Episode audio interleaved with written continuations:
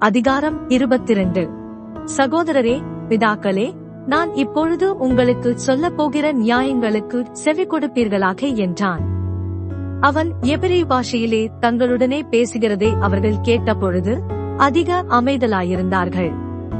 அப்பொழுது அவன் நான் யூதன் சிலிசியா நாட்டில் உள்ள தர்சு பட்டணத்திலே பிறந்து இந்த நகரத்திலே கமாலியேலின் பாதத்தருகே வளர்ந்து முன்னோர்களுடைய வேத பிரமாணத்தின்படியே திட்டமாய் போதிக்கப்பட்டு இன்றைய தினம் நீங்கள் எல்லாரும் தேவனை குறித்து வைராக்கியம் உள்ளவர்களாயிருக்கிறது போல நானும் வைராக்கியம் உள்ளவனாயிருந்தேன் நான் இந்த மார்க்கத்தாராகிய புருஷரையும் ஸ்திரீகளையும் கட்டி சிறைச்சாலைகளில் ஒப்புவித்து மரணபரியந்தம் துன்பப்படுத்தினேன். அதற்கு பிரதான ஆசாரியரும் மூப்பர் யாவரும் சாட்சி கொடுப்பார்கள். அவர்கள் கையிலே நான் சகோதரருக்கு நிருபங்களை வாங்கிக் கொண்டு தமஸ்குவில் இருக்கிறவர்களும் தண்டிக்கப்படும்படிக்கு அவர்களை கட்டி எருசலேமுக்கு கொண்டு வரும்படி அவ்விடத்திற்கு போனேன். அப்படி நான் பிரயாணப்பட்டு தமஸ்குவுக்கு சமீபமான போது மத்தியான வேளையிலே சடிதியாய் வானத்திலிருந்து பேரொளி உண்டாகி என்னை சுற்றி பிரகாசித்தது.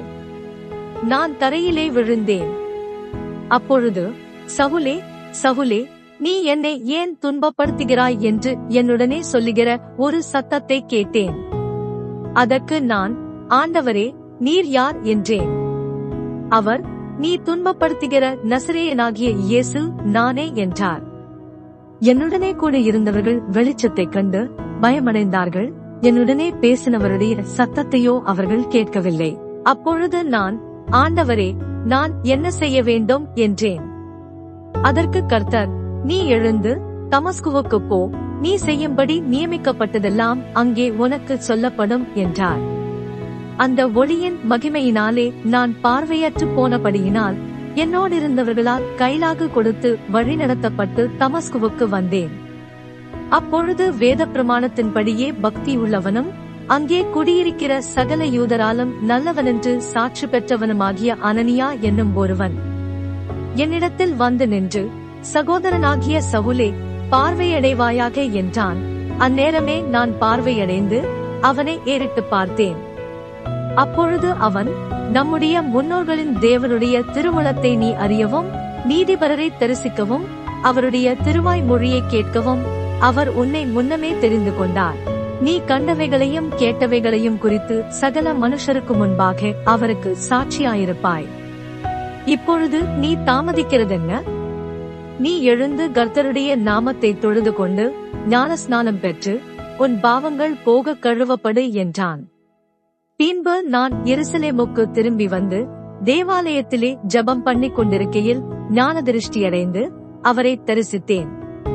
அவர் என்னை நோக்கி நீ என்னை குறித்து சொல்லும் சாட்சியை இவர்கள் ஏற்றுக்கொள்ள மாட்டார்கள். ஆதலால் நீ தாமதம் பண்ணாமல் சீக்கிரமாய் எருசலேமை விட்டு புறப்பட்டு போ என்றார். அதற்கு நான் ஆண்டவரே உம்மிடத்தில் விசுவாசமாயிருக்கிறவர்களை நான் காவலில் வைத்து ஜபாலயங்களிலே அடித்ததையும் உம்முடைய சாட்சியாகிய ஸ்தேவானுடைய இரத்தம் சிந்தப்படுகிற போது நானும் அருகே நின்று அவனை கொலை செய்வதற்கு சம்மதித்து அவனை கொலை செய்தவர்களின் வஸ்திரங்களை காத்துக் கொண்டிருந்ததையும் இவர்கள் அறிந்திருக்கிறார்களே என்றேன். அதற்கு அவர் நீ போ நான் உன்னை தூரமாய் புறஜாதிகளிடத்திலே அனுப்புவேன் என்று சொன்னார் என்றான். இந்த வார்த்தை வரைக்கும் அவனுக்கு செவி கொடுத்தார்கள். பின்பு இப்படிப்பட்டவனை பூமியிலிருந்து அகற்ற வேண்டும். இவன் உயிரோடிருக்கிறது நியாயமல்லவென்று மிகுந்த சத்தமிட்டுச் சொன்னார்கள்.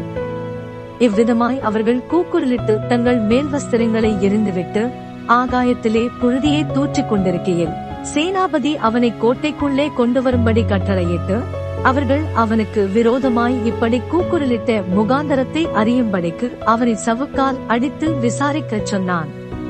அந்தபடி அவர்கள் அவனை வாரினால் அழுந்த கட்டும்போது பவுல் சமீபமாய் நின்ற நூற்றுக்கு அதிபதியை நோக்கி ரோமனும் நியாயம் விசாரிக்கப்படாதவனுமாயிருக்கிற மனுஷனை அடிக்கிறது உங்களுக்கு நியாயமா? என்றான்.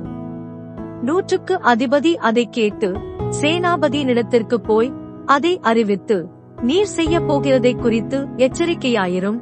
இந்த மனுஷன் ரோமன் என்றான். அப்பொழுது சேனாபதி பவுலினிடத்தில் வந்து நீ ரோமனா? எனக்குச் சொல் என்றான். அதற்கு அவன் நான் ரோமன்தான் என்றான். சேனாபதி பிரதியுத்தரமாக நான் மிகுந்த திரவியத்தினாலே இந்த சிலாக்கியத்தை சம்பாதித்தேன் என்றான். அதற்கு பவுல் நானோ இந்த சிலாக்கியத்திற்குரியவனாக பிறந்தேன் என்றான். அவனை அடுத்து விசாரிக்கும்படி எத்தனமாயிருந்தவர்கள் உடனே அவனை விட்டுவிட்டார்கள். சேனாபதி அவன் ரோமனென்று அறிந்து அவனை கட்டுவித்ததற்காக பயந்தான்.